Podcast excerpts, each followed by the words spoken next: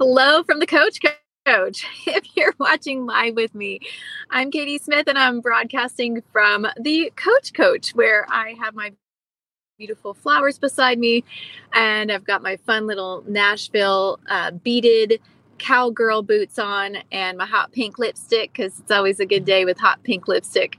Uh, but we are broadcasting live and the reason why is because I want you and me to remember that prayer journaling every day is the most effective way to kick off your spiritual journey with Jesus and grow in intentionality. You know, a lot of people talk against being disciplined in our spiritual practices. A lot of people say, oh, you don't have to work at it. But the thing is, if you don't spend time thinking about it, if you don't spend time investing in it, you're not going to get much out of it.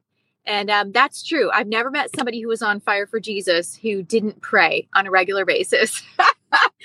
I never met somebody who was doing great in their spiritual walk, who was really feeling close with the Lord and didn't spend time with Him, right? So we are going to spend time with Him right now, right from the Coach Coach here in North Nashville. We're actually in Gallatin right now. I'm in Gallatin right now. And we are reading from Katie's seventh grade prayer journal all summer long, actually until August 11th. And if you're like Katie on this day, it's actually July 3rd, not July 2nd. The notes are incorrect if you're watching live. It's July 3rd in the book. And Katie's starting to feel the effects of boredom. She's in Rio Rancho, New Mexico at her grandmother's house. She's been there for about a week. They've made shorts. She's made friends. They've done makeup, exploring. She saw an old boyfriend. And now today she's going a little deeper in her prayers. So this is to inspire you to pray about everything and stick with me to the end because at the end we are going to go over truth number five, one of my very favorite truths that I've ever heard in the whole world, which is that God cares about everything in your life and your world. And it's from Jeremiah 29 11. You might know that one. So stick around for that. Let's jump right in. July 3rd, 1992. To God, even though you know, I just hung out most of the day. I went to bed pretty early, or what seemed like it to me. I woke up pretty early, but I went back to sleep around 10:30. Then I got up and cleaned most of the morning. Grandma left for a while, and that's when I did most of my picking up and vacuuming. I put my hair in rollers and read a whole book. It was pretty boring. Then I took my hair out of rollers and started another book. This one was more interesting, but not much. I miss Rachel. She's so much like a big sister. I'm wondering if I'm like a little sister. In a lot of ways, we're alike, and in other ways, we're different. Sometimes I feel like I'm more experienced than her, and other times it's exactly the opposite. I'm glad you made her my friend, along with all the other girls at church. Later on, I invited Mary and Molly to come over and have some popsicles, mainly because I was bored. Then they invited me to meet Mary's brother before they go away for two weeks to visit their mom, Cindy's family in Ohio. They rented a van and it's totally cool. I met the brother, Christopher. He's really cute. Not cuter than John Westin, though. Mary told him I thought he was cute, and he said, Oh, sorry, I'm already taken. And I said, aiming towards Mary, That's okay. There's always John Westin. I'm wondering what John will think when he gets that letter. Yes, I sent him a letter and finally told him I liked him. I hope he's going to still talk to me. I don't want to look like a jerk if I see him at church. I also hope that no one else will be his girlfriend. That way, I can be his girlfriend. or I hope that he will just be my friend, not weird or anything. Rachel probably still likes John. I hope she doesn't. If she does, I'll back off. No guy is worth a friendship. Anyway, if John ignores me for the rest of my life, it will just give me more time to think of you, God, which is what I should be doing in the first place. Anyway, could you tell me what that dream I had about Tim and Katie is all about? They've only been in Germany two years. What's going on? Are they coming back? And I just don't know it? Help me find out. Tim and Katie are my stepbrother and his wife. He's in the Air Force they love the Lord, and I love them so very much. I was in their wedding when I was seven. Back to the prayers. And uh, somehow tell Dan Alexander that I said hi.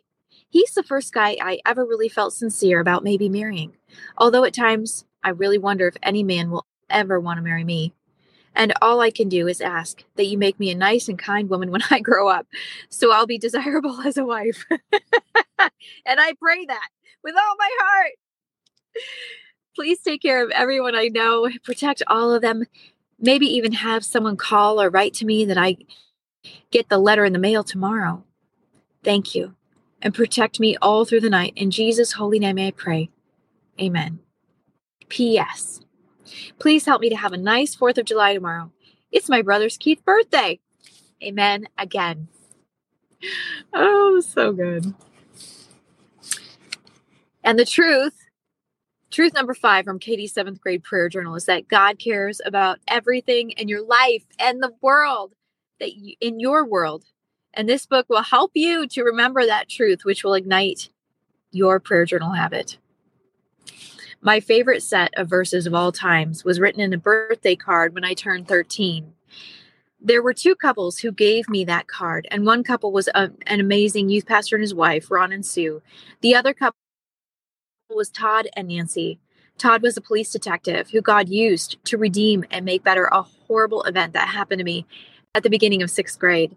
Nancy was an administrator in the youth group that I came to love so much in seventh grade. The love and friendship of these two couples literally saved me. Here are the verses they wrote in my 13th birthday card, and I find them 100% to be true, even now. For I know the plans I have for you, declares the Lord plans to prosper you and not to harm you, plans to give you hope and a future. Then you will call on me and come and pray to me, and I will listen to you. You will seek me and find me when you seek with all of your heart. I will be found by you, says the Lord. That's the New International Version, Jeremiah 29 11 through 13. Isn't that amazing? We will find the Lord when we seek him. Let me pray for you. Father God, I thank you for the listener right now, whether they're watching the replay or watching live. I pray, Father, that they will turn to you and know that you are their hope that you have a purpose and a plan for every day of their lives. I pray, Lord, that you will ignite next level commitment to their spiritual growth in you. I pray that they would go after you, that they would want more of you, that they would want more truth, that they would obey you, God, that they wouldn't just be hearers of the word, but they would be doers of the word, that they wouldn't just grow fat on reading awesome books, but that they would go deep in obedience, God. I pray that you would surround them by people who will say yes and fan the flames of their faith. And it's in Jesus' name I pray. Amen. God bless you, friend. I hope to see you at the upcoming live events. They'll be on my blog at Katie Speaking. Just look for the blog section at katiespeaking.com or you can visit some of the previous notes of other shows. There'll be details there. The next coming up event is July 21st at Elevation Worship's concert at Bridgestone Arena here in Nashville, Tennessee. I will be there with World Vision. Um, I'm volunteering. I would love for you to come by, sponsor a child, and take a pic with me. It'll be so fun to meet you in person. And then in August, at the beginning of August, I'm speaking at a homeschool event in East Tennessee. And um, that is going to be August 6th. Um, and then August 19th, virtual for healing the brokenhearted from sexual abuse. I'll be speaking on my healing journey and the steps that God taught me through that process of healing and how it works for you too. And then on, let's see, that was August 19th. Then October 6th and 7th, also here in Nashville, I'll be speaking at the Teen Uncommon Teen Conference for girls and their moms and youth leaders. Uncommon Teen Live, I think, is the website for that. But you can get all the information on my blog at katiespeaking.com. God bless you. I'd love to hear from you. If this is inspiring you, if you've started your prayer journal, please let me know. I'd love to know um, what is happening, how God is using this in your life. And until next time, God bless you, share, like, and I can't wait to meet with you again. Bye bye.